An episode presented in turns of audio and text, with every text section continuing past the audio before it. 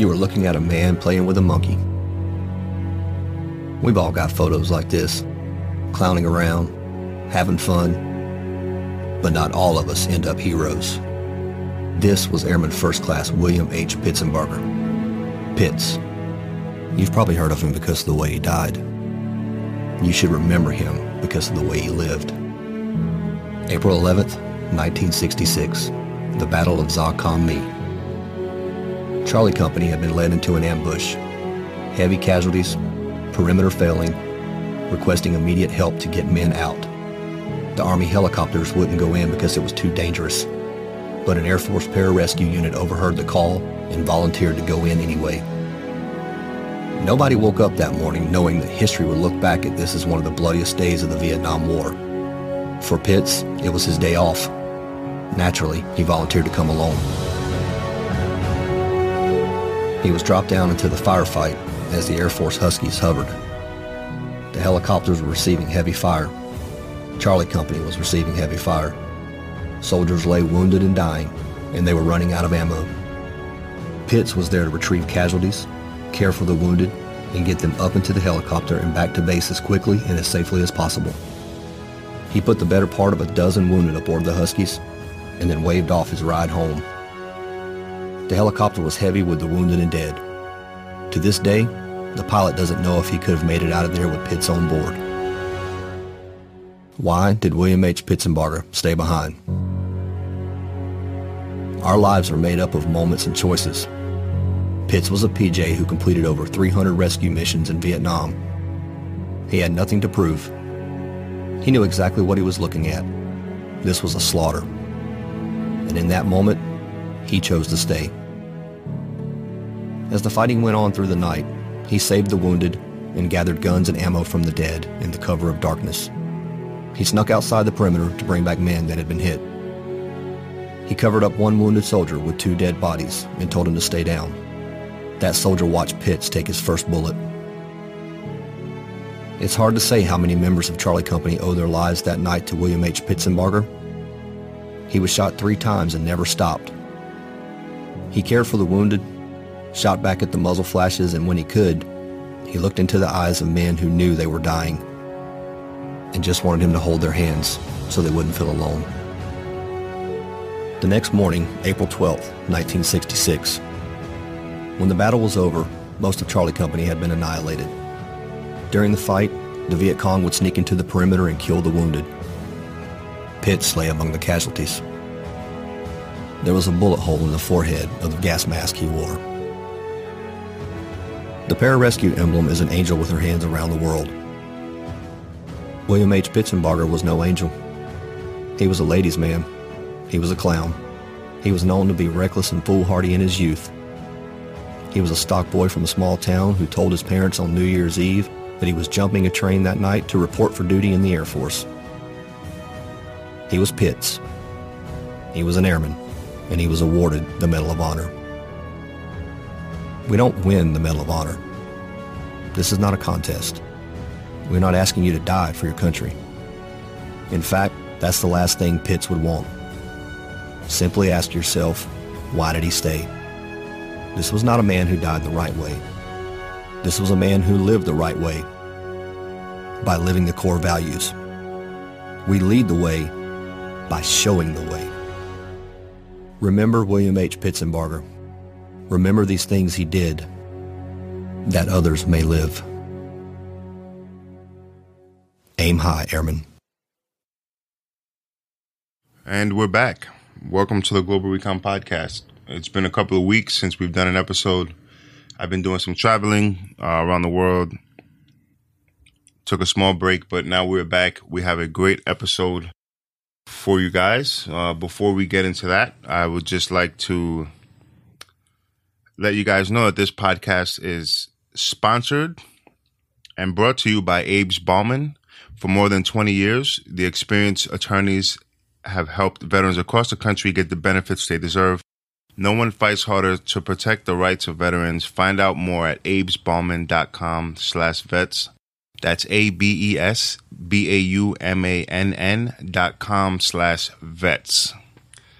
So for this week's podcast, I have the honor and privilege to talk with Chief Master Sergeant uh, NG, and NG is the owner of SEI, a a company that specializes in in uh, several, you know, very specific types of training for special operations, uh, police officers, first responders, and he also spent uh, 21 years in the Air Force as a PJ, uh, deploying various times around the world, and, and, we talked about a lot of different uh, different things, rescue, and we talked some about what the pararescue men specialize in, which is rescue, and and some of the kind of broke down some of that. Really interesting. Has a long career. Uh, you know, served for a long time and, and done some really good things for this country. I think you guys are going to enjoy it. So here's the conversation that I had with NG, uh, Chief Master Sergeant, uh, U.S. Air Force. Hey, what's going on, brother? Hey, John, how you doing? I'm good, man. I just want to thank you for uh, for coming on to do this. Um, you know, it's, it's, good to finally be able to get together and, and do this. Uh, you know, there's a lot going on, uh, especially here in the states, and and things that really it's it's tragic, but you know, kind of unfortunately in this country, some of the only times that we do come together is is, is in a tragedy, you know. Yeah, absolutely. That's when uh, I guess most people feel very united, or they want to be united. You know, there's some comfort in uh, tragedies, and uh, so absolutely, I agree with you 100%, man. And I know it was taking some time for us to get together. And uh, again, I apologize. You had to be thinking like, man, what's going on with this dude? But uh, no, it's all right. But uh, yeah, so we're here now, so that's good.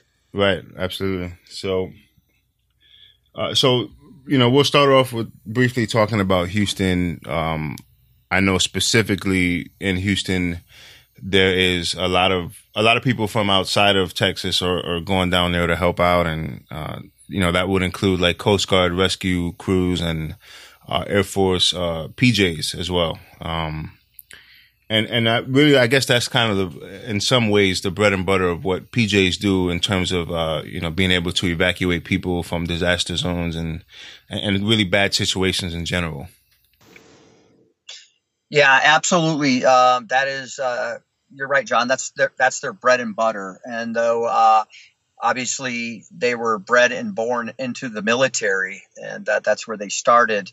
Um, when you're talking about the nature of your business being rescue, and that you know for pararescue, um, they're the only dedicated service uh, or the dedicated um, um, job where their primary job that they were um, born and bred for is to rescue. It's they are rescue experts.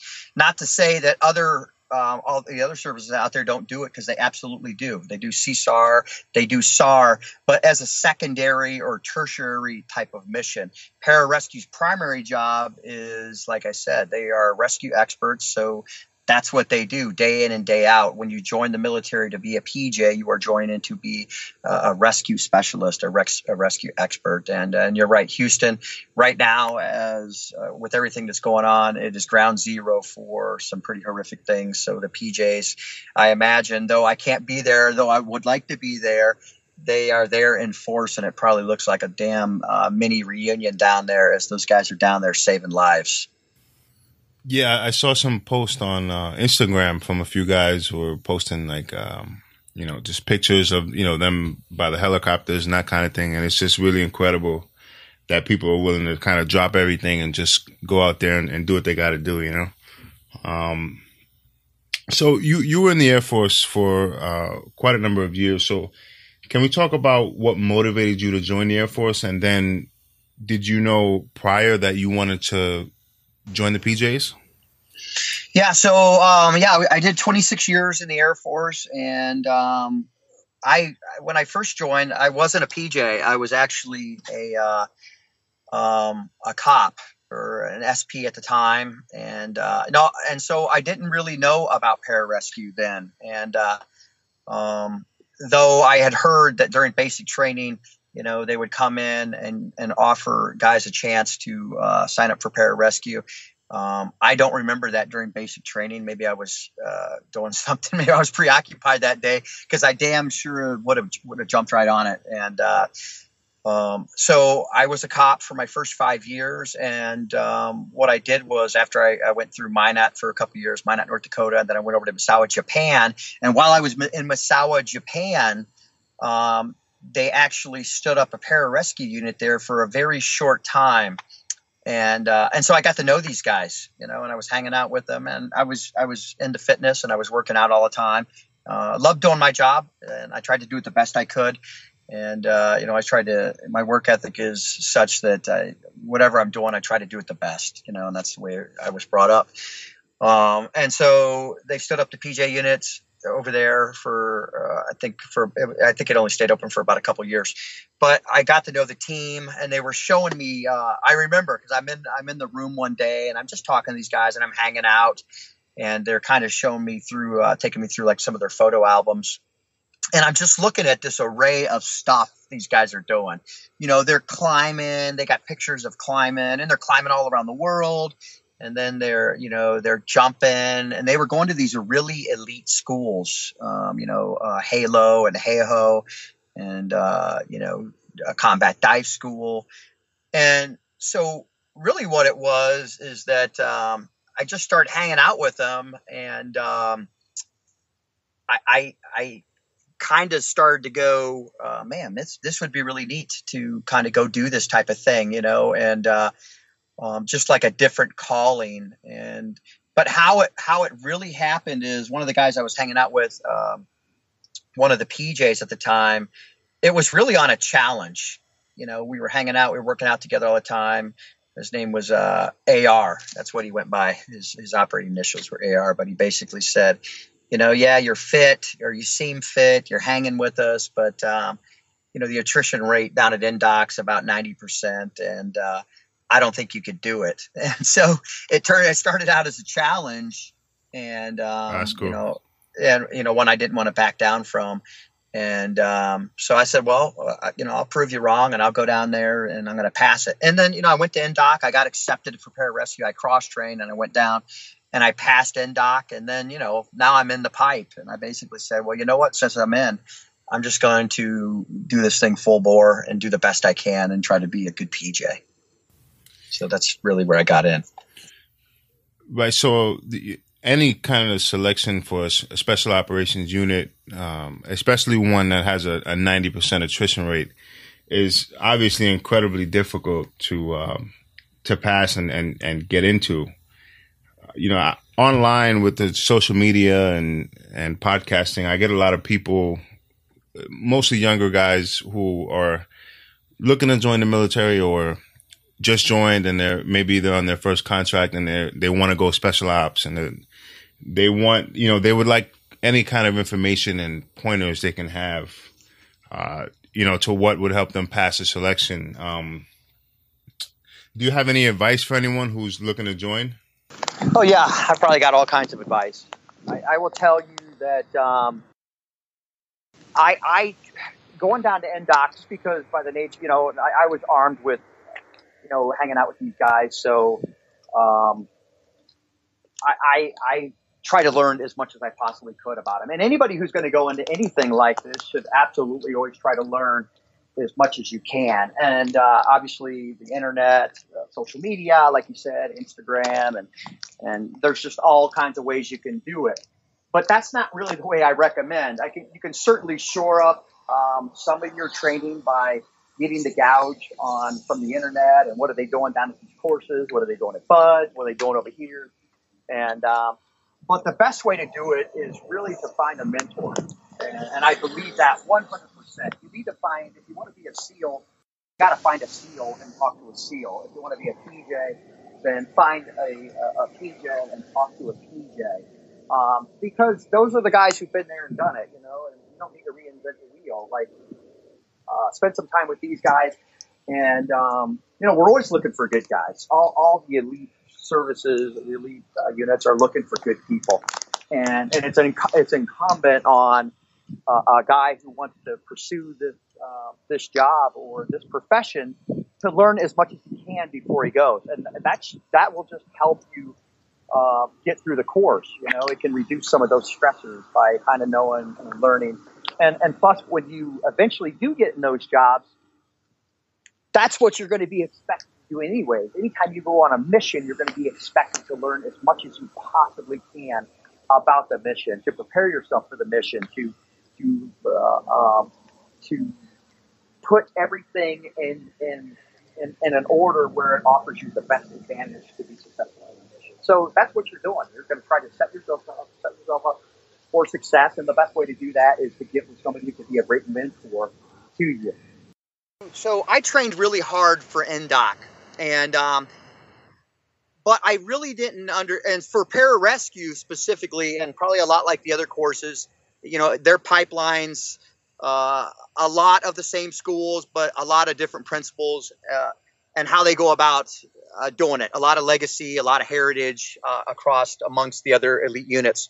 But in pararescue specifically, we attrit, um, even though it's a two year, it can be anywhere from two years to three years, you know, maybe two and a half, uh, depending on the individual. If they wash out or don't wash out of a certain school or injured or something like that. Um, but we do our hardest school or one of our hardest schools is up front. So we like to attrit up front, have the hardest school up front, and then um, and then if you get through there, you know, if you get past that 90%, 85% attrition rate through Indoc, you should be good to go, you know, um, barring hey, we're injured on a jump or something like that. And then uh, and then it levels out. And then as you go down to PJ school or PJU, the medical portion is is another spike. There's a there's another high attrition rate there, but it's not nearly as high as it is for uh, for Indoc. So I trained really hard um, physically, but I guess I didn't really appreciate or really truly understand the mental aspect of what they're trying to do because um, I was young, you know, and what they're trying to do when when you go to select somebody to do these type of jobs. All right. So you have a finite amount of time, you know, uh, you know, you could say two years for the pipeline or for Indoc 10, 12 weeks. So you have this time. And so the mentality or the, the logic behind this, and they've got it down to an art, is that, hey, giving, given uh, a length, uh, a, a, a huge length of time, you could probably get anybody through anything, but we don't have that luxury. So, um, what you're trying to do is in a short period of time we want to we want to impose stressors mental and physical on an individual that that breaks them down. And then when the individual's been, been broken down that's when you truly see how a person's um, their mettle is. That's when their mettle's tested. That's when their character truly comes out. And that's when you know if somebody's really the type of person that is going to quit or is not going to quit in the heat of battle or on a on a tough operation or uh, when they're dangling underneath the helicopter because they're they're they're they're stuck on, on a caving ladder or something like that. Um, those times there are not the times to find out uh, that hey maybe this person probably wasn't the right person. So um, I don't know if that makes sense, but so what you're trying to do in all these courses at least in the, in the toughest parts of the courses, the parts that have the highest attrition, is is to break a person down, um, even when they've trained, even if a person's trained, um, because if they've trained their if they've trained their ass off, and then they come there and they're totally prepared 100 percent, and even though they can pass the standards and things like that, um, if you don't take them to their breaking point, you really don't know what you got. So so a lot of these courses are very tailored and, and towards the individual, or they try to make you really feel like, hey, um, you know, we're we're we're testing you as the individual. Yes, there's the standard over here, but we're going to break you down and really see um, what you're made of. And um, so that's that's what they do. And uh, so even though I trained my butt off and and I was doing very very uh, good in the course and at the standards, um, they still have a responsibility to break each individual down. And then after they've broken that uh, individual down, to see is that is that individual individual willing to go on from there? So um, and different people break out break down at different levels and stuff like that. So uh, they're they're clever without dropping too many without offering too much and offering too many secrets. They're clever in the ways they do it by breaking the individuals and the teams down to really see what a person's made of. Does that make sense? Yeah, absolutely. So so basically, that was probably a mouthful. But, no, uh, it's fine. It's fine. And and you know what I kind of got from that is no matter how fit an individual is when they get to selection, they'll break you down regardless. And, and then that, and then that's the point where, you know, people get selected, you know, this guy's going to make it, this guy's not going to make it and that kind of thing.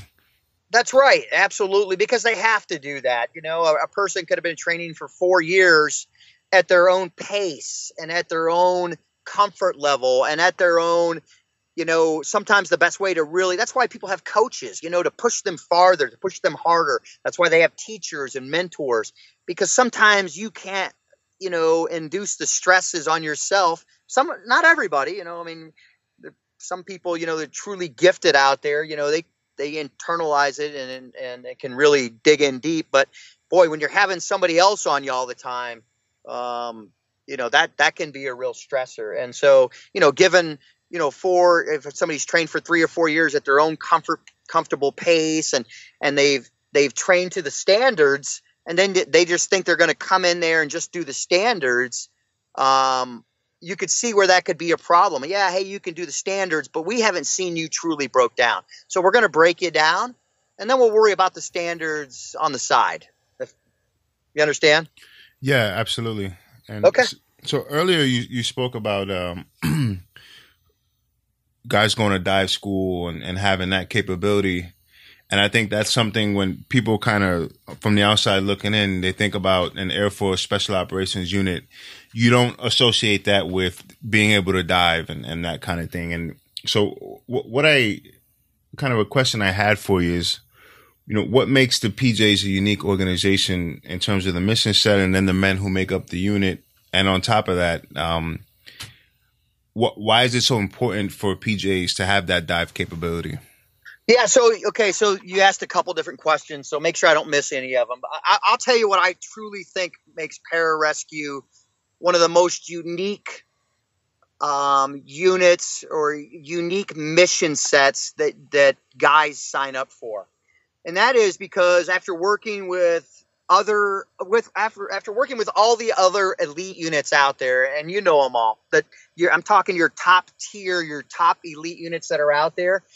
What I've what I've come to find out is, you know, we all we all go to a lot of the same schools together, and then we all go to combat together, and then we work side by side, and and the joint community, and um, the, the, these guys are no different than than the way I am, and they're no different than the other guys. So even though a guy joined the Air Force and he wants to be a combat controller or he wants to be a PJ, he he very easily could have been a SEAL, and uh, and the SEAL could very easily be a, a, PJ, and and you could take these all these type of guys. They're all they're all um, cut from the same mold, which is a very adaptable, very uh, confident, very accomplished type of individuals, and you can you can just plug them in at any one of those type of jobs.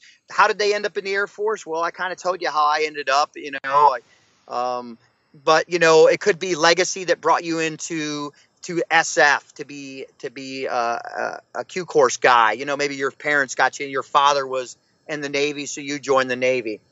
Um, but where I'm going with that is that they they all kind of do that mission that is, hey, we go in there, we're, we we are bred to go and um, get rid of bad guys, to destroy, eradicate bad people who are doing bad bad things to to Americans or doing bad things to humanitarian or, or to humanity in general.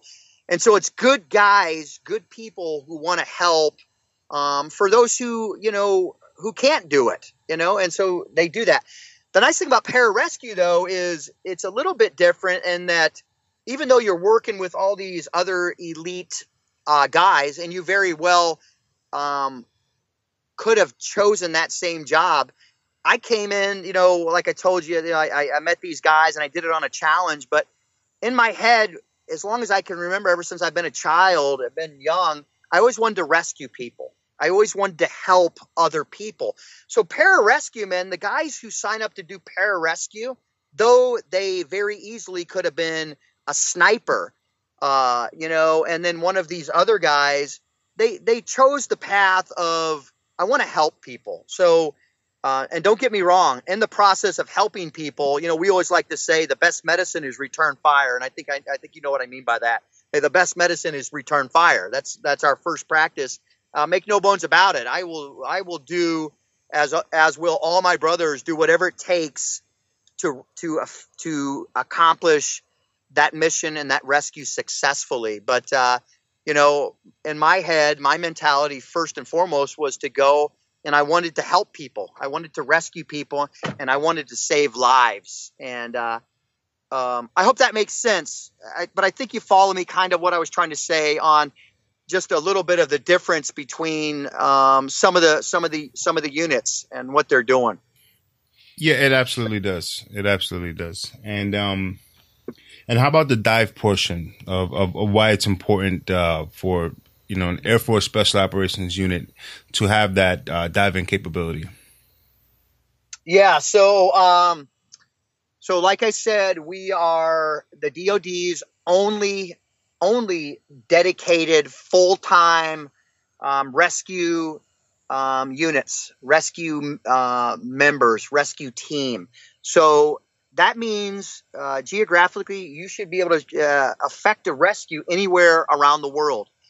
And uh, when you're talking about a global responsibility, uh, um, global recon, global responsibility, where you could be anywhere at any given time, then you need to have all the the infill um, methods, all the exfil methods, um, any uh, any the all the array of tools that would be um, needed to execute a rescue. And uh, so, um, jumping in, um, from high altitude, jumping in from low altitude, static line jumps, HAHOs, high opening, um, um, scuba diving, you know, mountaineering, extrication, all your extrication courses, swiftwater rescue. Um, I mean, the list just goes on. You know, the medical, all the PJs are paramedics at the National Registry EMTP level. Um, so they need to have all that training, and so you train you train all the time, like like all the other elite uh, units do. You, you, spend all your time training, and you spend all your time trying to um, be uh, to stay proficient as you possibly can. Um, so when when the bubble goes up, you're ready to go, and um, and it's a lot of stuff. I mean, you'll never stop. You never stop training. You know, you you you go to combat, you go to war um, when there's a war going on, um, and then you come home and then you train. You see your family. You try to spend time with your family, but you train, and then you're training right up until your next deployment. And and because there's so many different things for you to train on and stay abreast of, and so many skill sets for you to stay qualified on you know you you have to it's almost like doing triage you have to pick based on where you're going uh, what mission you're expected to do you try to get spun up on on those those skill sets uh, you know and, and triage them and like okay hey there's a good chance we might have to jump in into this area so let's make sure my my my jumping skill sets uh, fairly tight hey, we're going over to Afghanistan. Hey, we got that's very mountainous. Let's make sure my mountaineering skills are up to par with my rope systems, my rescue systems, all that type of stuff. And um, and a perfect example is uh, um, what's ha- going on in Houston as they start to um, you know clean up down there with Harvey, and then what Irma coming up next, um, which is about to pound what Florida. Yeah, coast. Yeah. So those guys you know, again, they're going to be right over there. Why? Because they have all the, the medical background, they, the airmanship skills, the swiftwater rescue, the dive training, the recovery, scuba recovery training, all of it. So it comes into play. Yeah, absolutely, and it's it's a really kind of a vital skill set that that PJs bring to the table for um, you know for this country. Uh, so, yeah. can you share a story with the audience from a deployment? Uh, could be like a rescue type of operation or a time where you treated someone under fire, maybe. Yeah, I got a couple. Um, you know the um, you know, early on, rolling into uh, the early days in Afghanistan's, you know, um, it was it was, you know, it's it's funny because all my all my training, you know, we go through some pretty in depth um, um, medical training, and um, but I have to tell you, like, I, I guess some stuff I was not prepared for in in retrospect, and uh, you know, blast injuries was one of them. I I, I you know, I, we definitely we rotate through ICU uh, at various hospitals, you know, around the country as we do our rotations. Um, you know, when war's not going on, you're plugged more into the civilian world, uh, doing rotations on ambulances for National Registry, and uh, you're spending time in hospitals. But um, I, I, was not really prepared for uh, blast injuries, and um, uh, I know early on rolling into Afghanistan, that's probably where I got my first taste of uh, of blast injuries, and I really underestimated um, um, how how I guess how graphic and and, and violent blast injuries um, were. It's unfortunate.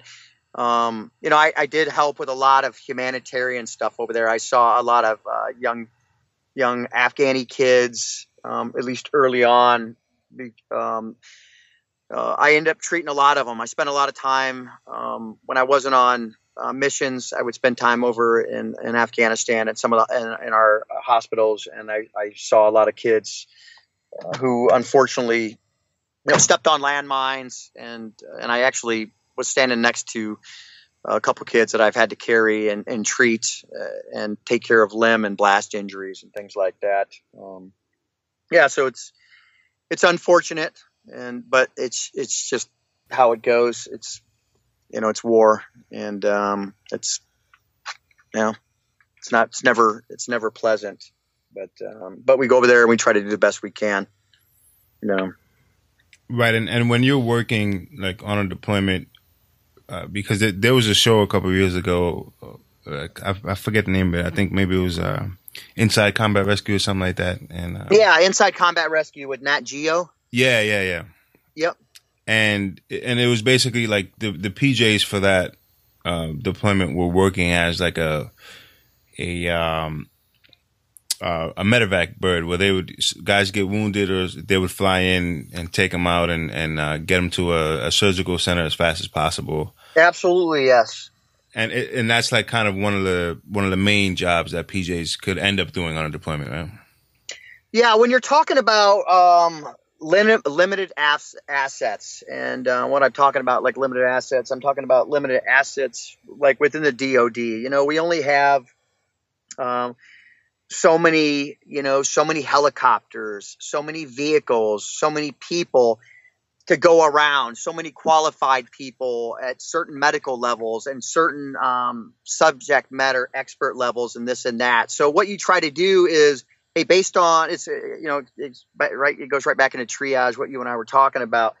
With those limited assets what you have to do is you try to put you try to put in place you know who's going to give you the the the well, I'll, I'll, call it like the 85% out, you know, outcome, which is like, uh, um, so the PJs, you know, got, got, um, they started doing like the medevac mission because they were the best fit. They really were. They were really so qualified um, with all their medical background and all their rescue background that um, it was just an easy, you know, as as we just didn't have enough medics and, and folks who could do the real in-depth medical um, expertise needed on the battlefield, and um, coupled with their mountaineering experience and all those things you and I just uh, were talking about, that it was such an easy fit to have them shore up some of the theater support.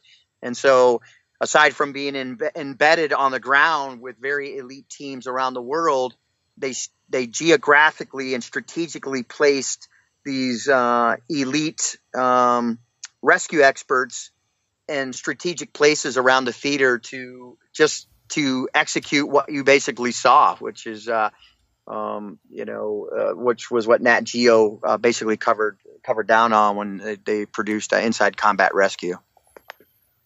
Yeah, it was pretty interesting to watch it. Uh, I think there was like a couple episodes, five or six maybe, and it just showed, you know, what it's like to kind of be on on standby at all times, and then when a call comes in, guys are running to the helicopter and uh, and just go, getting out there, and um, it, you know, it's it's interesting. I know there's a in, in some ways a lot of things that are done within combat arms or special operations has to be kept uh, secret in order to remain effective and whatnot. But at the same time, I feel like sometimes people should just be able to get a glimpse of what goes on in order to understand what uh, you know our, our, fighting men and women are doing over there. Um, yeah, so.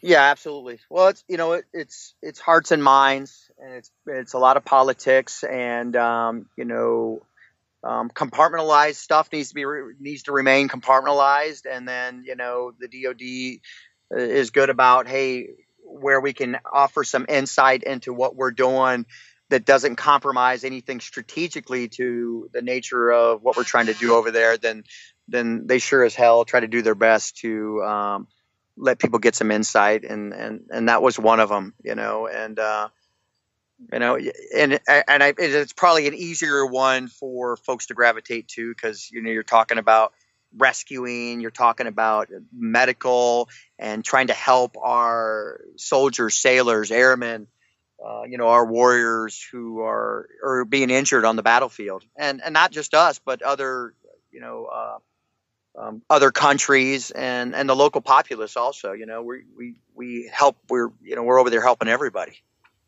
Yeah, that was one thing that was shown as well on the uh, on the show was Afghanistan, if I'm not mistaken, is the most heavily mined nation on the planet.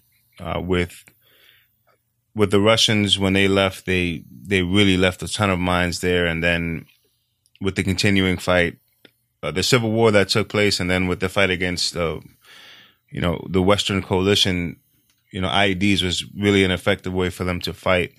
So the place is just filled with mines, and and the problem with that is it doesn't discriminate. So anyone steps on it, uh, it's going off. And unfortunately, a lot of uh, Afghans, children included, uh, lose limbs uh, or, or, lose their lives. And, and what I think was important to show was that uh, American forces were going out there and risking, you know, their safety to help get Afghan kids uh, to a surgical center to try and save them. Um, and it's, it's just kind of an important mission. And, you know, like how you talked about how you dealt with that early on in Afghanistan. So I know that you were involved in a, uh, a rescue operation that took place prior to the global war on terror kicking off. Uh, can we talk about that a little bit? Yeah. Yep. So uh, I imagine you're talking about Bosnia. So yeah. this is when uh, Bosnia Herzegovina. So the war and Milosevic and all that stuff was going on over there, and uh, um, yeah, one of these days I'll have to talk about, you know, how I met my wife because my wife's Italian. So I met her during this whole time, uh, awesome. right before this. But uh, so if you remember when um, the Stealth 117 uh, was shot down, the stealth fighter, which is pretty, pretty remarkable. But um, uh, yeah, so we were on alert for it over there. And obviously, you know, we're sitting alert, just kind of like what you saw like on Nat Geo. You know, we're, we're sitting alert. Um, my my myself and and uh, and we pull rotations. But uh, on this iteration, it just happened to be that uh, um, when when the stealth fighter was up and uh, it was doing its thing along with the air assault force, uh, you know, a missile locked onto it, and um, and so the pilot had to punch out, and uh, and then right after he punched out, the the uh, fighter was hit, and uh, and I think you probably just like the rest of this country saw all the footage.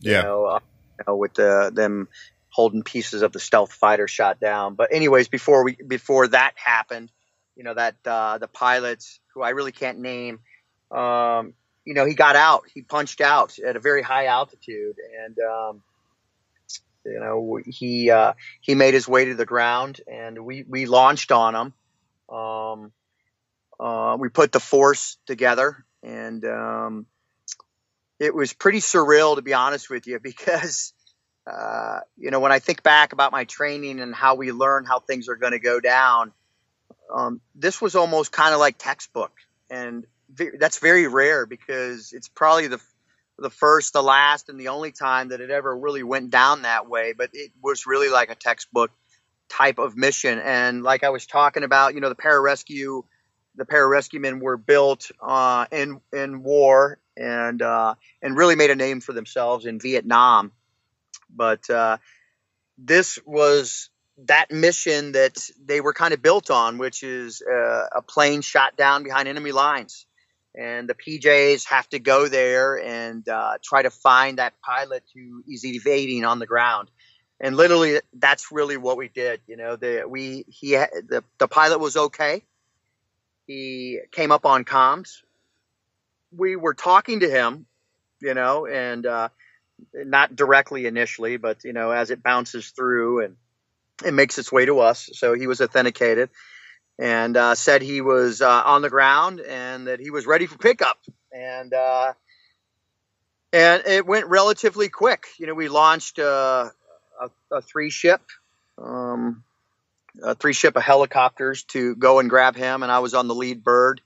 And uh, the plan was uh, we had two larger helicopters and we had a smaller one, HH-60, and then 253s. And the plan was if he was uh, you know, ambulatory. We would um, um, put down the larger force, the larger helicopter, excuse me, the uh, smaller helicopter, and grab him. Just kind of do a snatch, and then if he, uh, if we had to spend some time on the ground, we we'd put down a larger one. And um, but we, uh, yeah, it worked out well. We we flew in there and um, under the cover of darkness. And I remember as we were we were closing in on his position that I remember seeing uh, literally uh, bad guys almost in lines looking for him, and they were pretty close. They were they were uh, getting near, and we basically flew right over the top of them.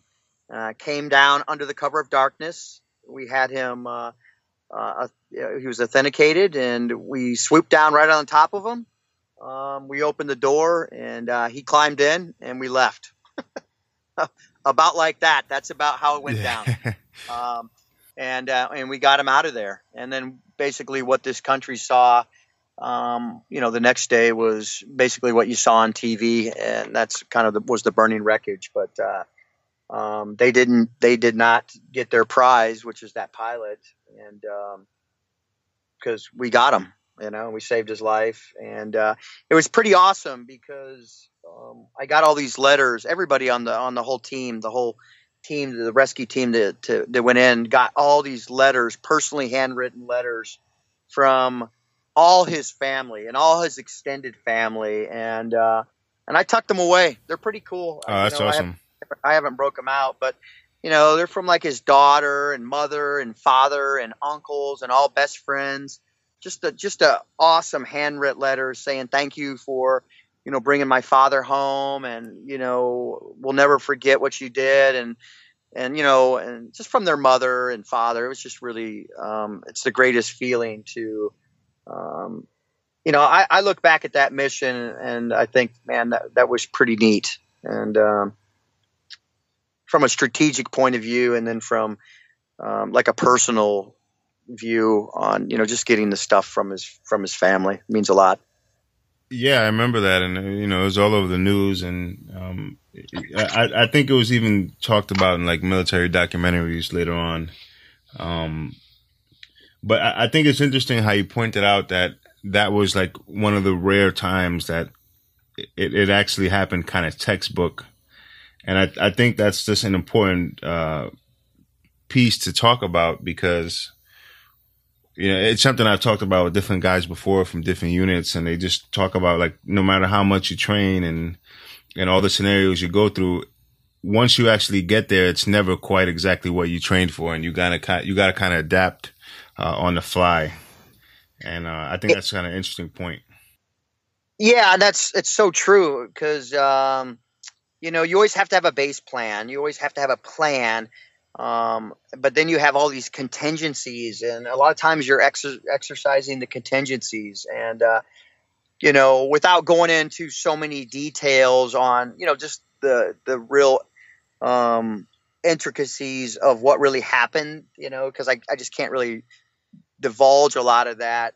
You know, for the most part, it it was a it was a beautiful pickup. You know, it really was, and um, um, that was a pretty glorious time. I remember, you know, coming back and everybody was like, you know, there was crowds of people just like, man, that's awesome. You guys picked them up, and you know, there wasn't even a shot fired. I didn't fire a shot, you know, and uh, so. Um, but it was, you know, if you think about how big that was, that was pretty huge. And you're talking about the stealth fighter too, you know. Right, that's a big deal. Absolutely. Yeah. Yep. Absolutely. So you were in the PJs for what a total of 21 years? 21 years, yeah. My last 21 years. Okay, so during that time, obviously, you know, right before the, the global war on terror kicked off and then uh, deploying all throughout that time, uh, you know, after uh, Bosnia, uh, one thing that has been a, a, positive from these wars is the the development of procedures and, and tactics and techniques in regards to uh, combat medicine and, and, and uh, bleeding control and, and all of that stuff. Um, can we talk about some of the, the transformation as it happened, uh, you know, from your perspective uh, on the medical side, specifically in special operations and, and, combat arms, like with the whole emergence of TCCC and, and that kind of thing? Yeah. So, okay. So let me, let me go big to small real quick. So, so obviously when a war is going on and, and the DOD and the, the country are like totally engulfed in a war and, um, and and people are dying. You know what I'm saying? Like it's the center, it's the center of the universe. So obviously, when Af- Afghanistan, you know, when the towers were knocked over, and we roll over to Afghanistan, and then later Iraq. Um, so there's a lot of money being dumped into it, and and and rightly so because people it's front page, you know, and and when the helicopters crash or when people aren't picked up quickly or when lives are lost on the battlefield, there are a lot of questions being asked, and there is a lot of stress um, from from the highest from the from the uh, the, uh, the, from the Beltway, you know, in DC, all the way down to you know the operator on the ground on how to do it better, how to do it smarter, how to do it faster, how to do it safer, and um, so there's accountability up and down, you know, all the chain.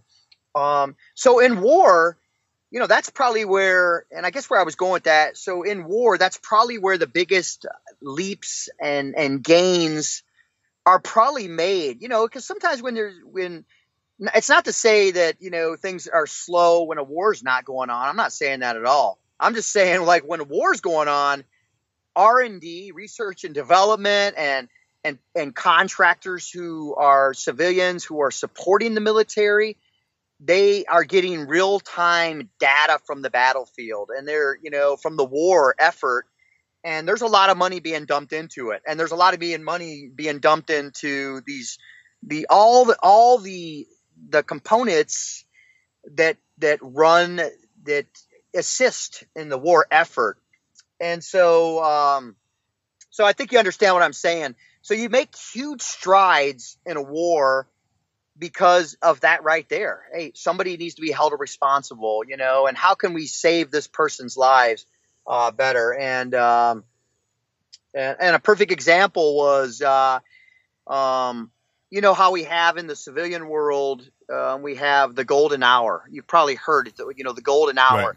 Hey, you know, this is the drop off curve. You know, they have about one hour, and then if you don't get them to a hospital by then, well, you know, when when you know, just like what we were talking about, strategically trying to put our our really our best trained, most highly medical trained personnel strategically, uh, or our rescuers across the battlefield.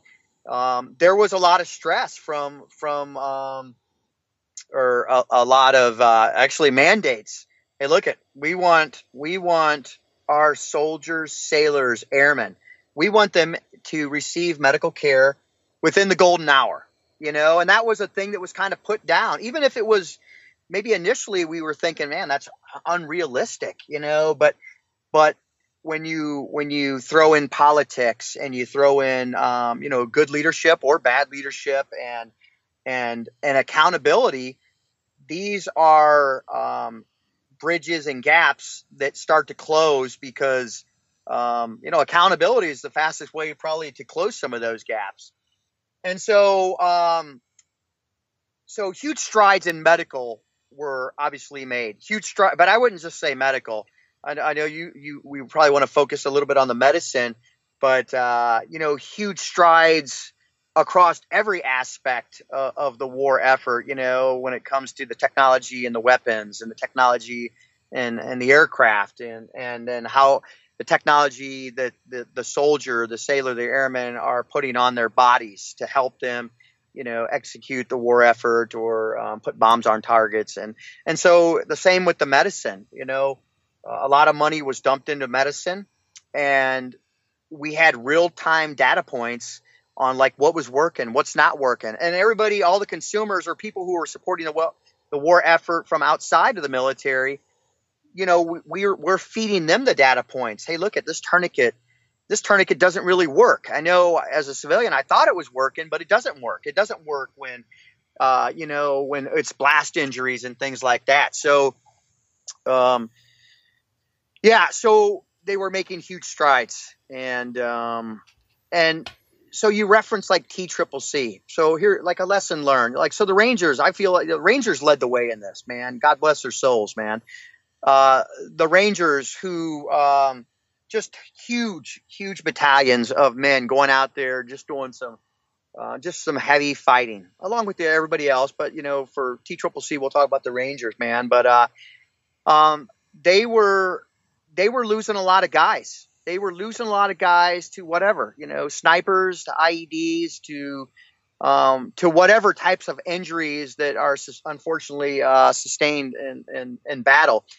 And um, and they really, you know, there's not enough medics to go around. So they they wanted to, they peeled everything back, and they're like, we need to do better with um, buddy care, self aid and buddy care, like how come our buddy who is standing right next to the guy who got shot um, how come he can't take care of a lot of these injuries and what they found out was that uh, so t triple c or care under fire um, was that a lot of the injuries that guys were getting they didn't require you know at least initially a surgeon or a medic they really just required somebody who was knowledgeable in how to throw on a tourniquet how to roll a guy over on his side you know, maybe how to to do a, a though it's invasive, maybe even something like a needle uh, thoracentesis where you're releasing the air on a collapsed lung. And so the Rangers really led the way in and T Triple C and some of the some of the best self aid and buddy care. They were so good at it. Like every single soldier, every single Ranger.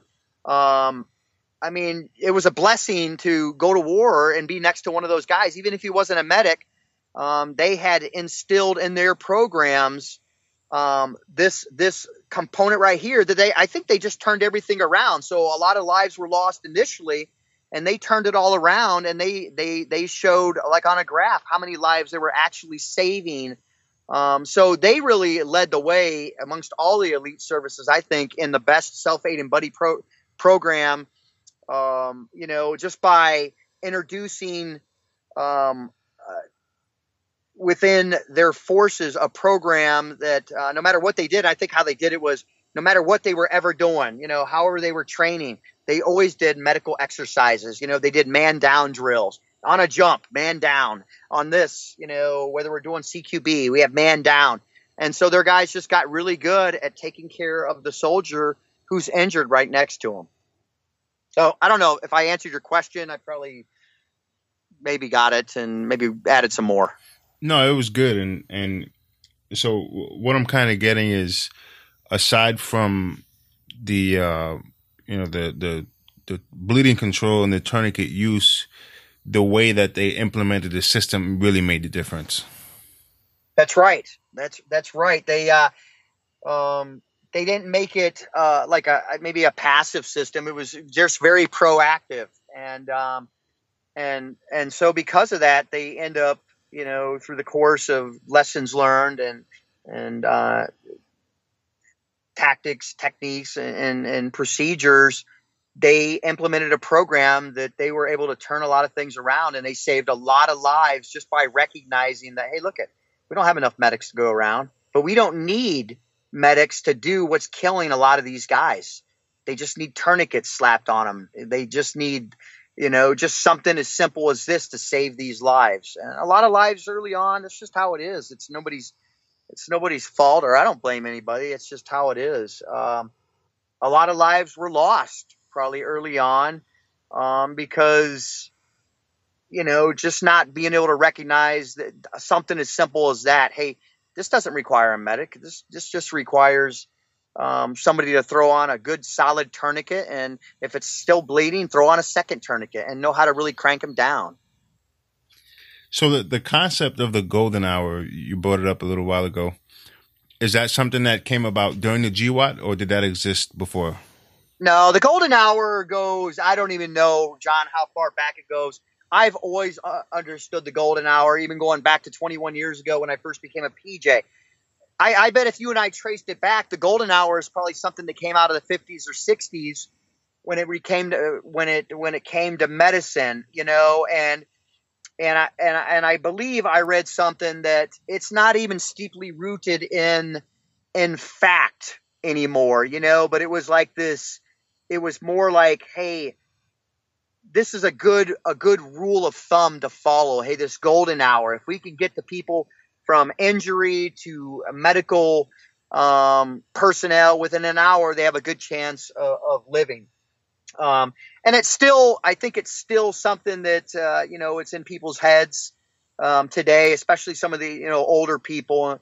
Um, you know uh, that hey, there's this golden hour out there, but um, you know, these days we don't really use the golden hour. I know I mentioned it because that was kind of the term that came down as a mandate, like, hey, we want to, we want to, which let's let's get in line with the golden hour, or, see if we can kind of meet that golden hour thing. But these days, if you do, if you know your medicine and you go and look through the studies, um, it's not really a golden hour. They have like this whole other um, equation they use that's called like the the the drop off curve, you know, the drop off the death curve, and um, and it, and it's not even within a golden hour. It, it's something completely different, man. It, it can even go past the golden hour. It just has to do with certain types of injuries and things like that. It's a lot more analytical. Okay, cool. Um, so let's talk about leadership. Uh, being okay. being in a special operations unit for 21 years, leadership is something that is Im- imperative to success, and I mean, really, kind of in, in, any walk of life, but uh, specifically for what you've been doing. And um, you know, as someone who's been there for that long, I'm sure you've ended up in, in a role where you were leading uh, other uh, PJs and, and whatnot. Can we talk about what do you think uh, are good qualities for a good leader, and what are some bad qualities for uh, bad leadership, or maybe if there was an example uh, without you know naming anyone or anything, where bad leadership affected what you were doing or, or attempting to do in your job. Okay, so let me see. Let's about what's the best way to start? Well, let's talk about good leaders, man.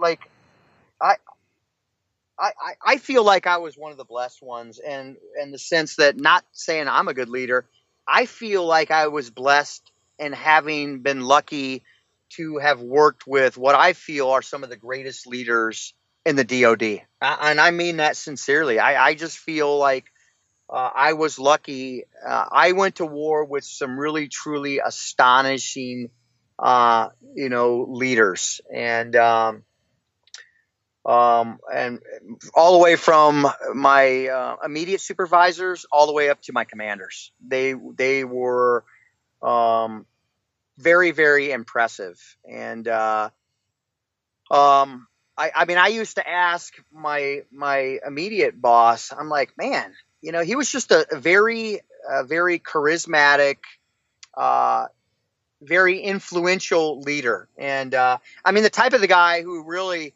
and I've seen him do it. It sounds almost, it sounds almost cliche or kind of funny, but uh, you know, you know, as we're going into combat or getting ready to launch on some some some some serious type of operation. You know, he was he's the best motivational type of guy, um, and I've always valued that. I'm not saying all leaders need to have that; they don't need to all be great orators, you know. And but you know, I just happen to be blessed with some of these guys that were just great speakers. You know, just to could give the a truly very impressive uh, motivational talk uh, before guys were stepping out to go into harm's way, and um, you know, and uh, I, I I will tell you though, if I have to say, you know, what are what are some of the characteristics, you know, like I, I don't even like to get into those like, well, you have to have, you know, integrity, you have to have uh, good communication because you know leadership is so dynamic yeah, absolutely. I, I, mean, it's just so super dynamic. And I've seen great leaders who maybe didn't possess all those traits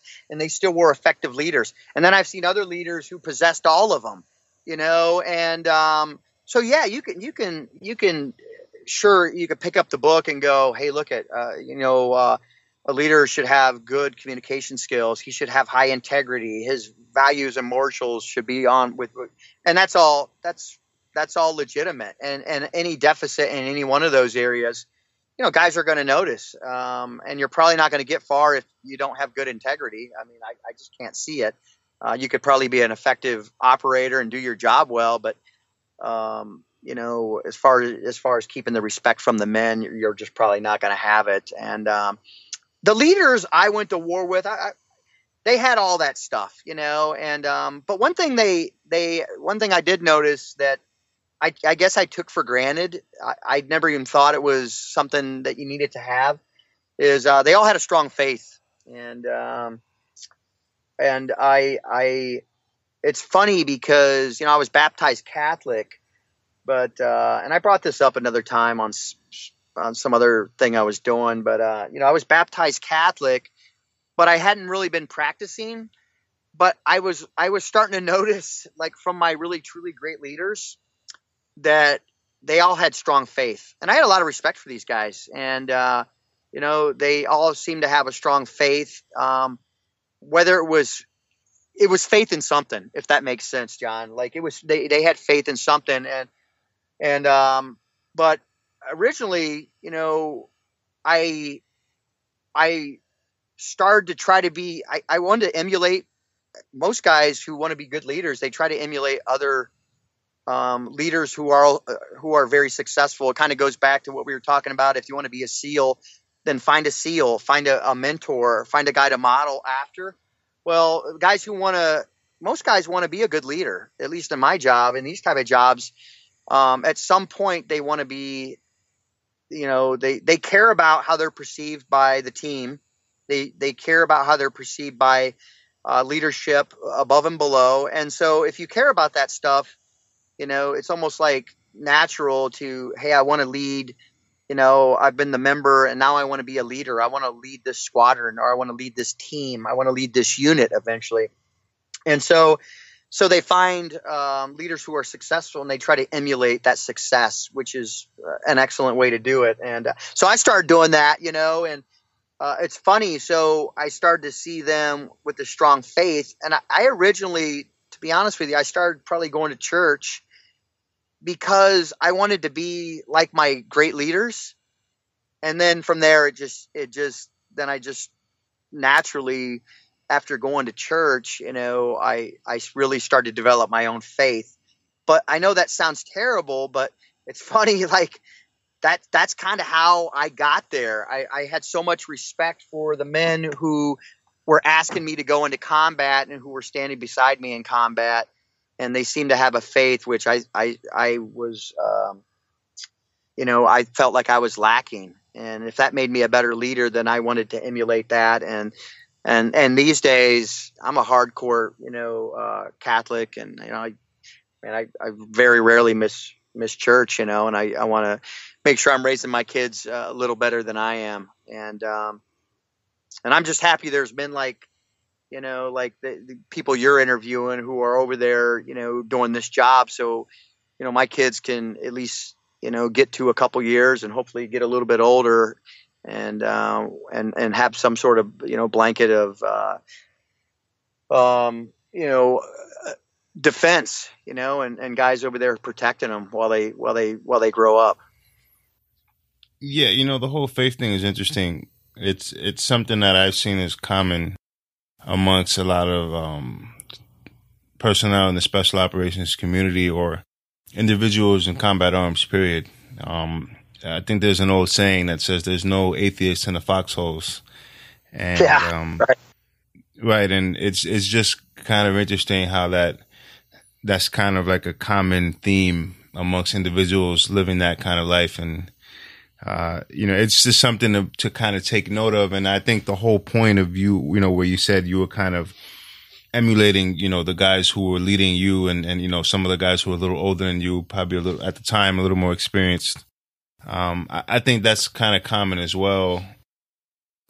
You know, who better to emulate or who better to take uh, lessons from than somebody you really respect who's effective at what they do and and they're good in in, in combat type of situations you know yeah no absolutely and then and then you know the, the other thing is that you know just being in you know in afghanistan and iraq and being in combat and then losing friends you know like losing friends i really i really you know, so the same time that was going on, you know, about trying to emulate these guys and, and, um, then, you know, seeing some people, you know, die and then other guys not die. And then, you know, like, man, I can't believe it. Like that was a close call or this wasn't a close call. Man, I just saw that like so often. And so I really started to ask myself, I'm like, man, I think somebody else is puppeteering this thing, you know, yeah. and, and don't get me, and don't get me wrong. I am not an atheist and, and I'm definitely not,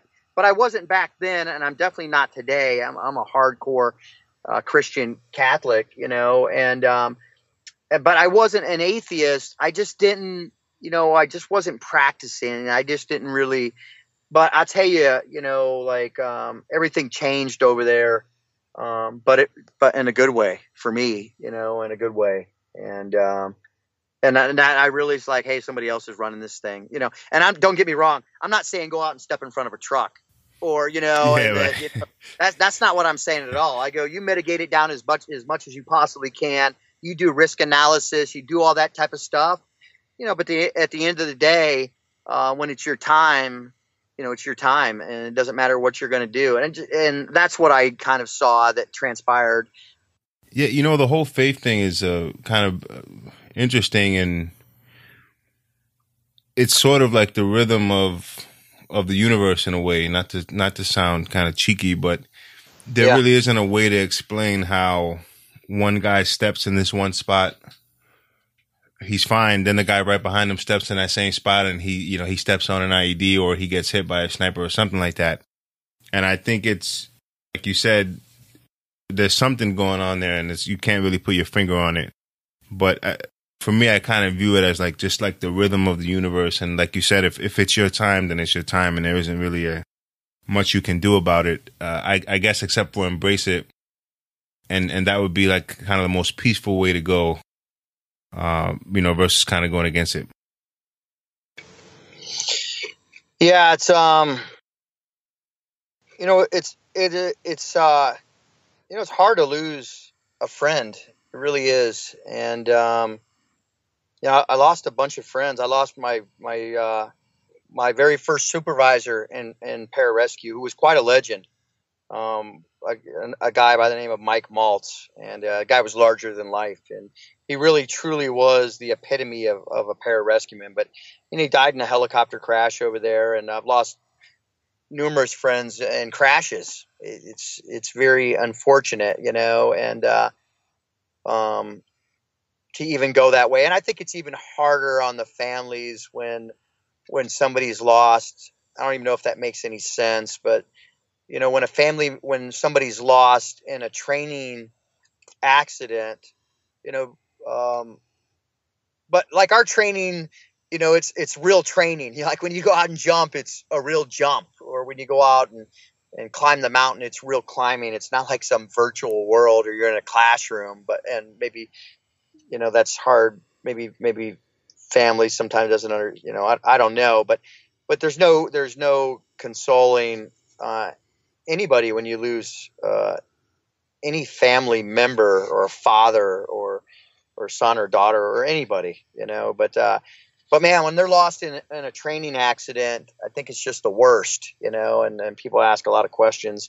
You know, it's um, you know in combat when you're over there in Afghanistan and Iraq, it's you know I think people try to you know they prepare, they don't ever want it, nobody ever wishes it, but uh, it's just how it is, you know. And it's um, it's tough. I've I've had to uh, unfortunately, like many many guys, you know, I've had to. Uh, um, put my friends in a, in a body bag, you know, right there, right there in, um, you know, Iraq or Afghanistan. And, uh, but it doesn't really, you know, it doesn't stop you from doing your job. You just, you know, you, you kind of, you know, you have a, a short little, you know, memory about it and you think about it and then you compartmentalize it and then you get right back in the uh, in the saddle. I don't know. Maybe that says something about the training you go through and how good the training is. But uh, you know, you get really good at compartmentalizing. I'll tell you that. Like I feel like I'm really good at compartmentalizing uh, stuff. And um,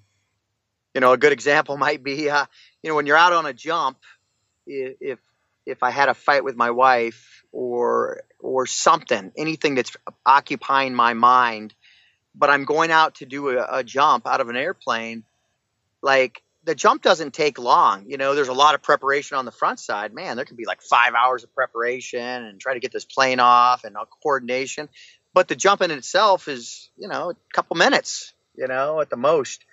And, um, but it's absolutely so critical that you're focused 100% in those couple of minutes.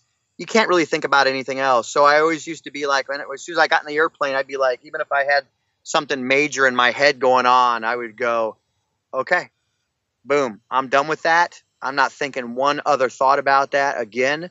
I will think about that once I hit the ground safely. And literally, you take it and you put it like in a compartment and you don't think about it again. Like, I don't know. I think that's how most guys do it, and that's that's the way I did it. But uh, and then war was the same when you lose somebody. You know, like uh, there's a time, you know, you, you you mourn when you have time, but you got to keep your head in the fight.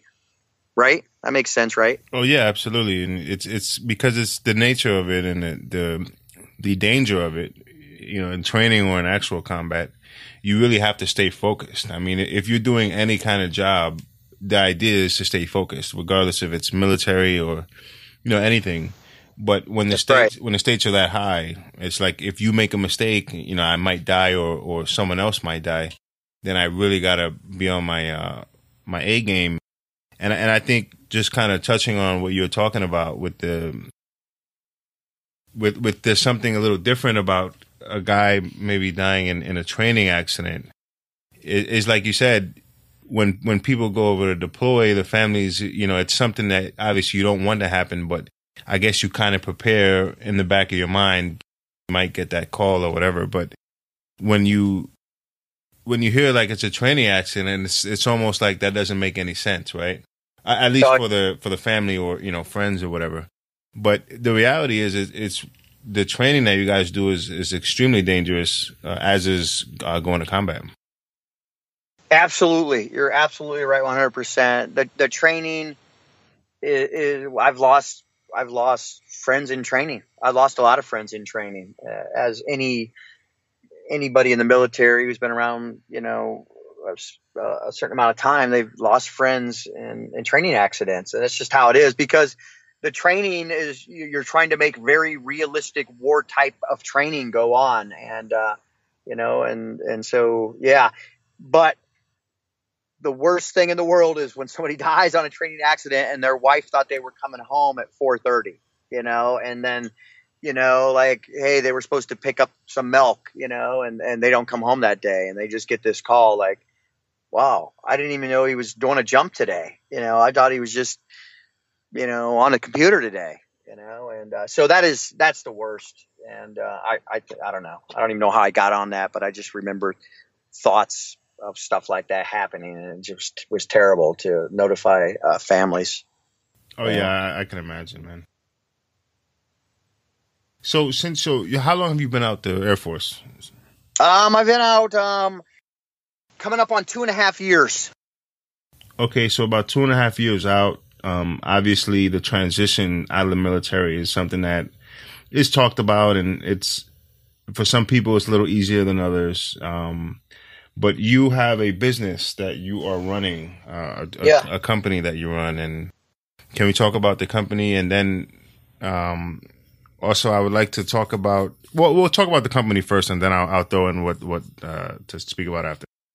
Yeah, so John, so yeah, I'm up here in uh, you know, I've been up in New Hampshire, and um, I've been coming up here for about the last 12 years as a PJ, you know, training in the mountains, you know, the presidential mountains, and uh, and we come up here and do our mountain rescue training uh, as one of the places you know we would come up to and uh, and uh, so this area where I was coming up, this guy who used to own this business that I would eventually buy was a mentor of mine, you know, and through the years I'd ask his advice on stuff. He was a former PJ and uh, and um, so you know, I've been out two and a half years ago, uh, two and a half years. So about four years ago, he wanted to retire from this business, and I asked him what he was going to do with the business, and uh, he he wasn't sure. And I and I um, I said, hey, look, if I offered to buy the business and get out of the Air Force right now, would you sell it to me? And um, you know, he waited about 24 hours and called me back the next day, and he goes, you know, he kind of sh- shot me a text with a price, and he said, okay, here you go. This is. Uh, this is what I'm asking for it. If you want to buy it, you can buy it. And uh, so that's what I did. I basically I had 26 years in. I could have done you know four four more years, and uh, um, but I always wanted to run a business, and you know, and and it was an opportunity. And I've always told my guys, hey, when when opportunities present themselves, you know, that's not the time to try to get prepared. You always have to be ready for when opportunities present themselves. So always be ready. And uh, so it was my chance to practice what I preach. And I'm like, I jumped on it. So, um, so I bought the business from him, and I've been running it ever since. For the last two years, I've been running it, and uh, so you know, I'm I'm I'm I'm still plugged into the community. You know, I'm training, um, you know, PJs and and uh, you know SEALs and elite guys. Um, you know, doing mountaineering, you know, uh, care under fire, um, you know, some survival type courses, um, urban vertical assault climbing, a lot of those type of things. And uh, but the one I'm really proud of, the most recent one, is leadership, straight up warrior leadership courses. You know, and I uh, so some of those those guys I was talking to you about, like some of the best leaders I've ever spent time with I bring them up, and you know I pair them up with um, you know Fortune 500 leaders or NFL coaches, and I put on like a you know a week long leadership course for warriors. It's like warrior, straight up warrior leadership. You know, um, you know that sounds. You kind of probably ask yourself, well, warrior leadership. Well, what's that? Well, first of all, like like I said, the the primary instructors are kind of guys who were forged in in combat but then they're paired up with these other great leaders and you know in some of the big companies and stuff like that. But i call it warrior leadership because you know we go through we go through leadership in the air force and i you know the army and and everybody goes through leadership schools you know as as they're young privates and young airmen and, and then the, then the leadership courses become a little bit more advanced. Um, but in the air force the leadership schools that we went to, I didn't think were really um, the best for our type of really um, elite type of guys who were real warriors in the Air Force, and uh, and some of the tools they wanted us to use. Um, maybe I, I just didn't feel like they were the best. They were the best fit for the mentality of the men that gravitate towards like pararescue combat controllers and you know and some of the other um, elite guys in the Air Force, and so so this is that type of stuff. You know, the best way to the, the best way to lead other warriors, man. You know, um, that type of thing. You know. So that's awesome. that's that's what we're doing uh, a lot of, and that's what I really enjoy. And so mainly you, you're working with um, outside of the leadership portion, you guys are working a lot with military and and um, guys from that community uh, mostly. Yes. Yep. But I will tell you, like, um, you know, very recently that um, I've been getting a lot of requests from like what I'll call like the paramilitary units, you know, like SWAT teams, the cops, you know, EMS, and so I've been doing some stuff for those guys, uh, uh, you know, apart from the other courses I run. But um, yeah, so I'm starting to do some stuff for those folks since uh, since I'm in this community and they're I'm around them, I'm getting to know them, and they want the training. You know, they're they're like, hey, look, at I'd like to I'd like to learn some you know care under fire. We got active shooter stuff going on all the time, and schools and, and things like that. And they're like, hey, I'd like to learn from a PJ. You know, this is kind of your bread and butter, isn't it? And I'm like, yep, you're absolutely right. So here's how we do it, and here's what I can you know what I can show you. And all of the courses that you run, do you do it just in New Hampshire, or do you travel as well? All around the country, actually, all around the world. Awesome. Awesome. Yep.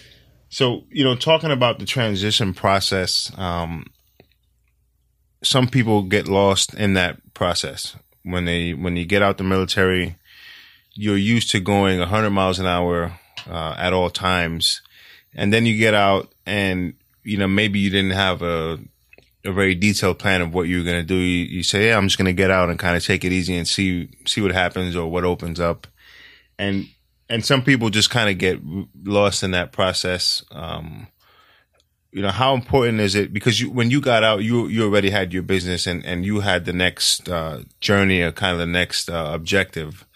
How important is it for people getting out of the military to properly plan and and say, this is going to be what I do when I get out, and and this is kind of my new purpose, so to speak. Yeah, like having a plan is absolutely uh, very important, you know, and um, it's um, it's funny because, well, how, what's what's the best way to uh, term it?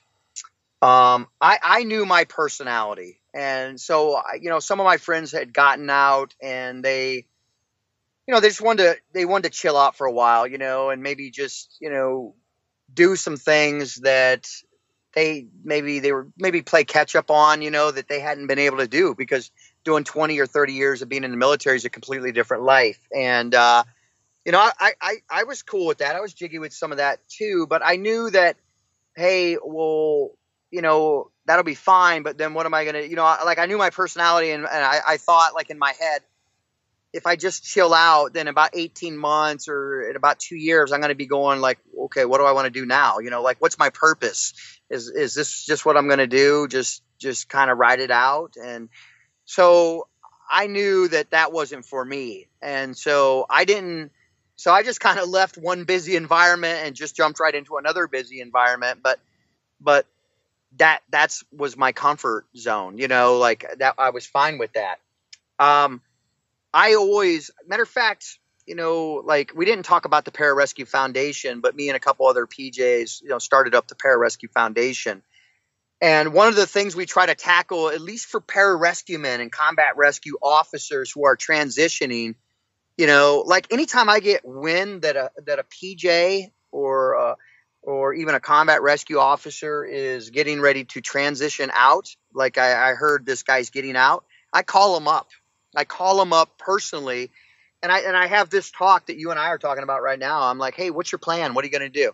You know, and and and a, a lot of them like, hey, I'm going to go to school, you know, or I have this plan. I'm going to go into business. Or I'm going to do this, but um, so so I talk to them, and then some of them are this anxiety that you bring up, or um, if we can call it anxiety. Um, they they have that and then what I try to tell them is is that, and I feel, and I and I truly believe this.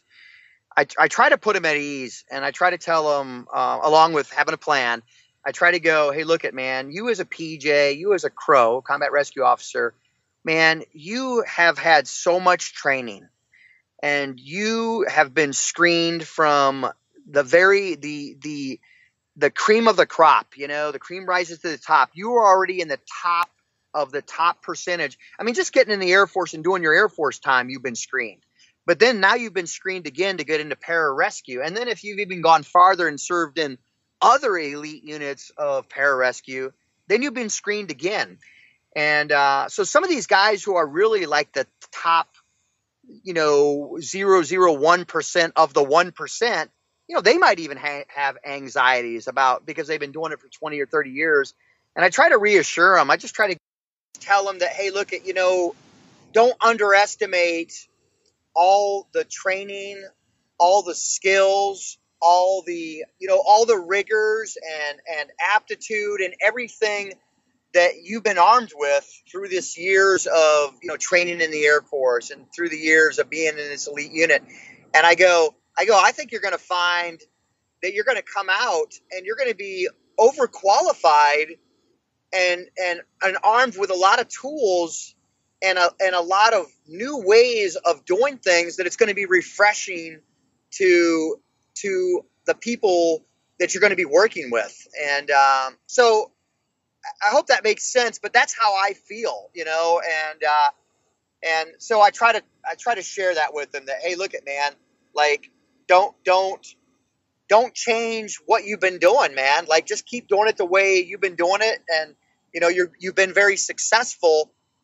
You've been very successful all these years, thirty years in the military, and and and and one of the most elite jobs in the military. You're going to come out here and be just as elite and just as successful and uh, just you know, so I try to reassure them in that sense and try to look at it like as a as an untapped uh, new opportunity that um, that you can get into.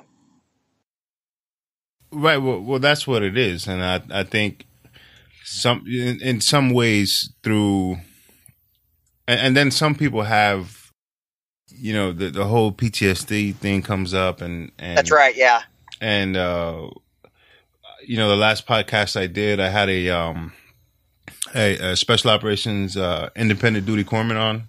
Oh yeah, okay. With and he, he was uh attached to MARSOC for a couple of trips, and then a guy who was an 18 Charlie for a long time, uh, Green yeah. Beret, and okay. and and we talked about like these these combat injuries of the brain that people have, and and how sometimes you know the PTSD might be a misdiagnosis and it's really like a physical brain injury that uh, is affecting the individual. And and then of course issues arise from it not being diagnosed properly and and not being dealt with properly. Um, yeah. But I, I think strides are being made and, and people are starting to figure it out at least in some degree and obviously that's a good thing. But um, yeah. you know dealing with that and then dealing with the transition is like a you know adds a crazy amount of stress to the individual but um you know I, I think it's really incredible that you guys are doing that with the foundation because I, I believe that some guys just need that phone call you know just to say hey uh, you, you are completely viable and, and everything you've learned is is important and can help people outside of the military just to kind of reassure them that uh, you know that's reality you know yeah, absolutely. And, and the other thing about the foundation, what's nice about the foundation is if you look at it from cradle to grave. So, so a PJ comes in at this young guy, and you know, and maybe he only does four years, but you know, but maybe he does twenty or thirty years. So from from the start time he comes in, all the way until grave, like you're talking about PTSD and combat stress and all that other stuff. So the foundation is there for them. Like you know, I just I just hosted a retreat up here uh, last week, a week ago, where you know we brought, and this is the second one we've done up here in uh, New Hampshire, where we brought, you know, we've uh, we we we sent a message out to those guys. We're like, hey, look at if uh, you just need a break. Um, because I don't want to label them either. You know what I'm saying? And um, right you know, so it's it's very delicate, but but we want to let them know that hey, look at the foundation is is here for you.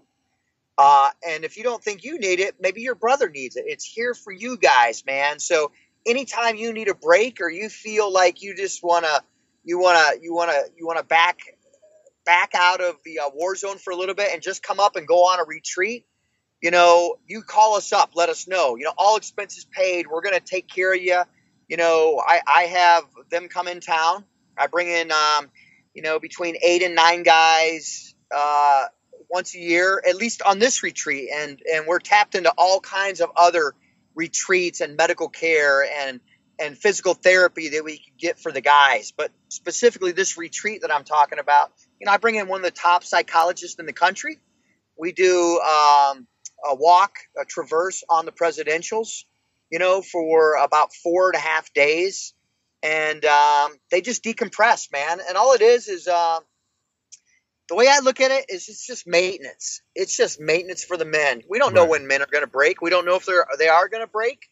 But you know what? The Pararescue Foundation is there to to so those guys can feel reassured that they have some brothers that are out there at least trying to do the best that that they're we're, that we're looking out for them. And it doesn't have to be perfect. You know, we're struggling through this too. You know, trying to get the foundation up and running. But it doesn't have to be perfect. The only thing they need to know, uh, at least I believe this, is that there's some brothers out there who are are looking out for them and are going to try to help them if they want to give us a call or they want to call on behalf of one of their buddies. Yeah, I think you're absolutely right uh, uh in terms of how important it is and, and the maintenance piece. I had a conversation about that, and um, with a, a spe- former special operations guy, and what he was saying is he kind of uh, used a car as an example. Right, you have like this high end car. You, you know, the the car has a super duper engine, and after you know two hundred thousand miles, that engine needs maintenance. And what we were talking about was, you know, when you're in combat, when you're deployed, when you're doing all these things all all of these like different um, chemicals in your body, testosterone and and all these things that your body uh, mechanisms that your body has to for survival, for uh, defense and and whatnot. All of that stuff is constantly going up and down, right? And then eventually, at some point, you need that uh, that maintenance. You need to kind of take a break from everything, uh, kind of tune yourself up, uh, and and then you can go get after it, or maybe that that's your your transition out. You know, uh, it's just interesting to hear you talk about that. So if yeah, so let me. So can I, John? Can I say one thing? Yeah, sure, sure. So, so that guy you were talking to is spot on, and um, so what he's talking about. So, you know, I'm in the Air Force, so I'll talk Air Force lingo. So, Air Force is built around the aircraft. That's just how it is. You know, that's the air. You know, you got the Army, but you know, the Air Force, the, the Navy, they they both. So the Air Force, it's built around the aircraft. Okay, PJs, combat controllers, SOWT, TACP, these are ground type of guys who do this heavy ground mission that's more kin to like the Army. So the Air Force is built around the aircraft. And so all these shops, they have all these shops on an Air Force base that their primary job, like like NDI and and these maintenance shops, I mean, some of these shops like NDI, it's like they test the oils in the aircraft and they'll put the oils and analyze them and they they can tell by analyzing the oil just like like your friend was saying about the car they can tell what part of the engine is breaking down on the aircraft before it ever breaks down by by testing the metals and and doing all this stuff so they have all these different organizations and shops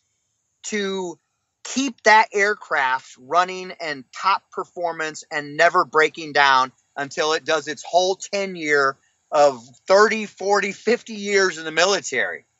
Okay. Now, what your buddy was saying is like, hey, look at you have the warrior or you have the, the ground guy who are we any less important? And, and not to say that the Air Force isn't taking care of them because they absolutely are but it's an evolutionary thing, you know, like, hey, look at they realize problems and we need to get on that. And you know, the aircraft one probably got realized a long time ago, just like the big boats, and it just made perfect sense. But now we're we're at a, a, a wave. Uh, it's cresting now, where now we're like POTFF, preservation of the force and family. That's called POTF. And all that's geared around like, hey, how can we take better care of our war fighters, the airmen, the soldier, the sailor who's on the ground? I mean, don't they break down? Do they need some sort of spiritual some sort of spiritual tune up? Do they need some sort of physical therapist? Do they need some sort of strength and conditioning coach? Why? So they can do it better, stronger, and faster and and be and and transition and leave the Air Force not maybe all broken, but better attuned and and we just didn't just kick them off to the curb.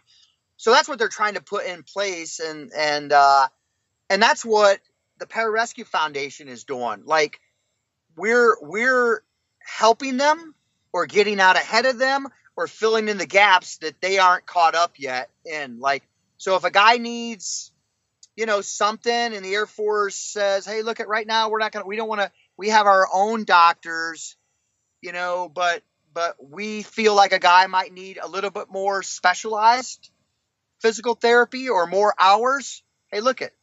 We're going to help you out here, you know, or hey, here's a more holistic approach. You want to go see a doctor over here? Hey, we're going to help you. Or you had a tragedy and right now, as the military works through some bureaucracy or whatever to get the funds, hey, look it, we'll get you these funds right now. Where's it need to go? And uh, so it's our way of letting those guys know, hey, spiritually, you know, because I think it does help. It helps um, spiritually. It helps, uh, you know, mentally for them to feel secure that, hey, look it, there's another avenue that's standing by to help you when things maybe are just going a little bit too slow for the bureaucracy of the big the big machine. Does that make sense?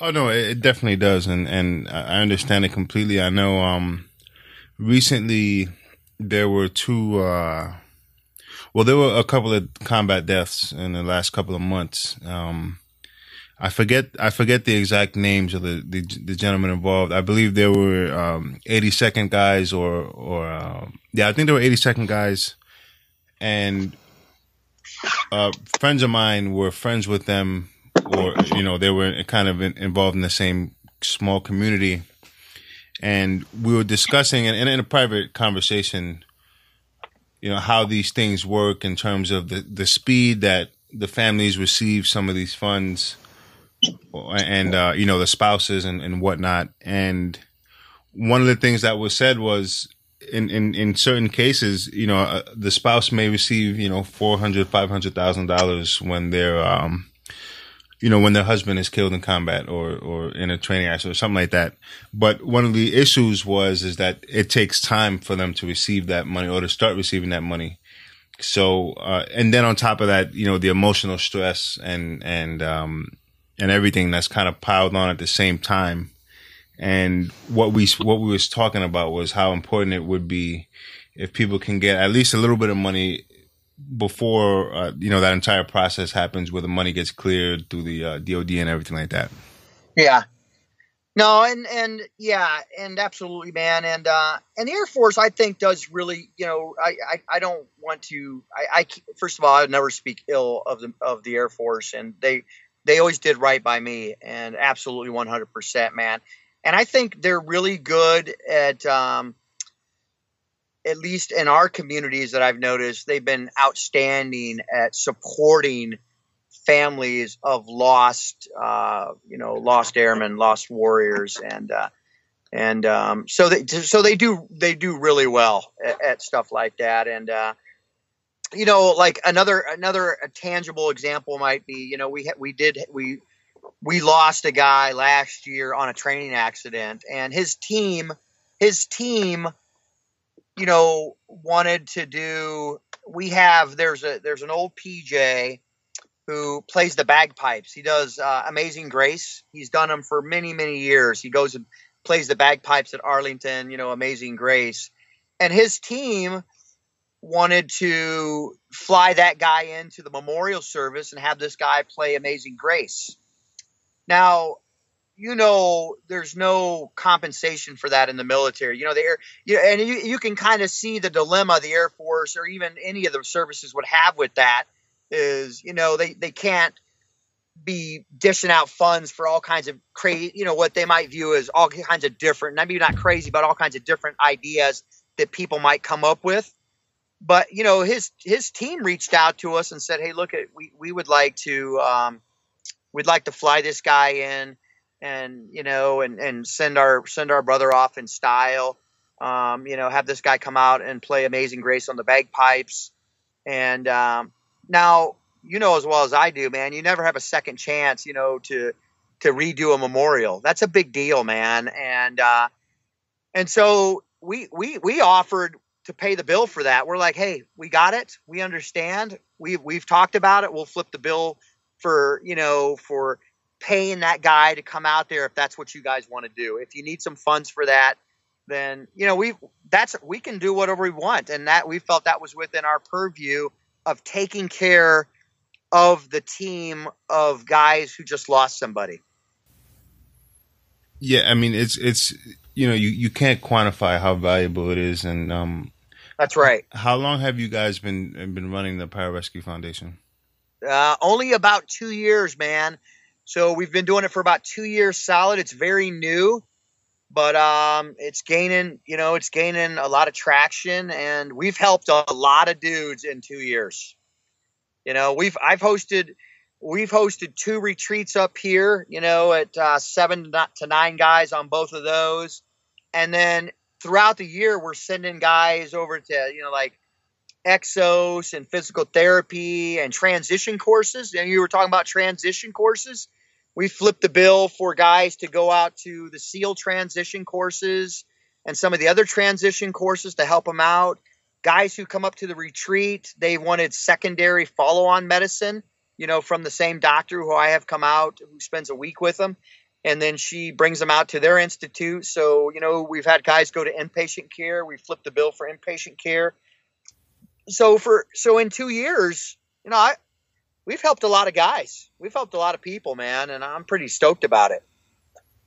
Yeah, I think it's incredible that you guys are doing that. Uh, if if anyone listening, any airman or, or, anybody who would, would qualify for some assistance from you guys, if, if they were interested in, in getting in contact with you or maybe uh, just just checking out what you guys are doing, where can they go to do that? Is there a website or a, a yeah, there media? is. Yeah, it's called the uh, pararescuefoundation.org. Okay. And that's P A R A, right? Yeah, P A R A rescue.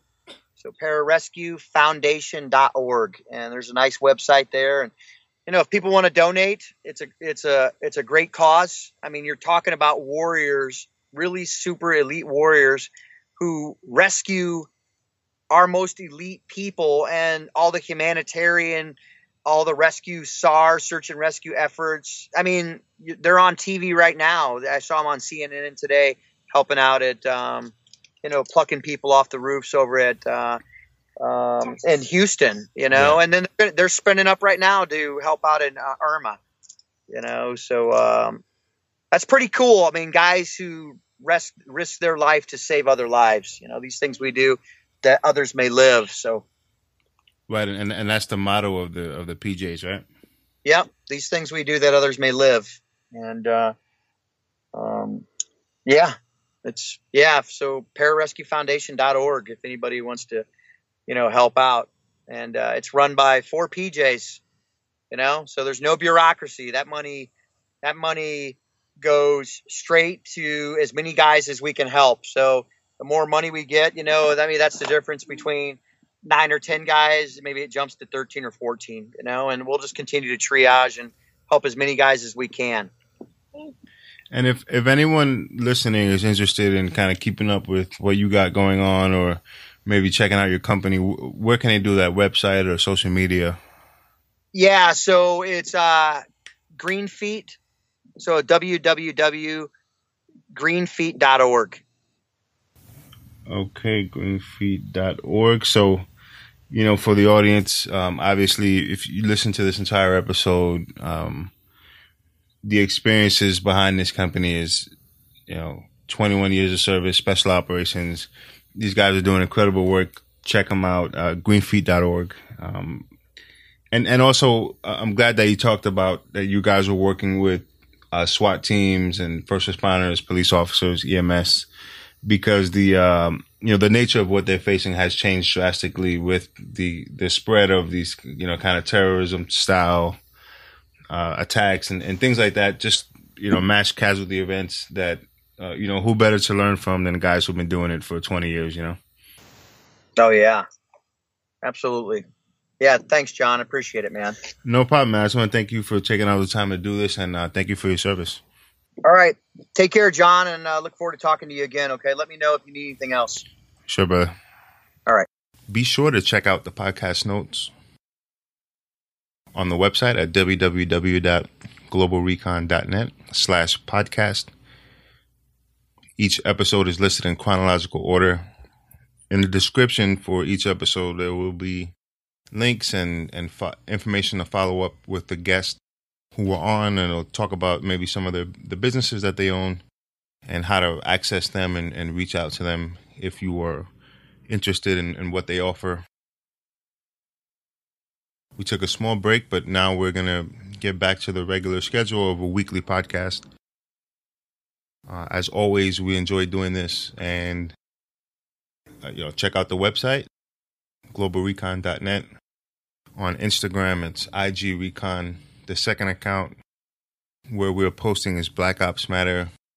My co-host uh, Chantel Taylor's military account is Mission underscore Critical. Check her out. Check out the book she wrote. Very good book. It's called Battle Worn.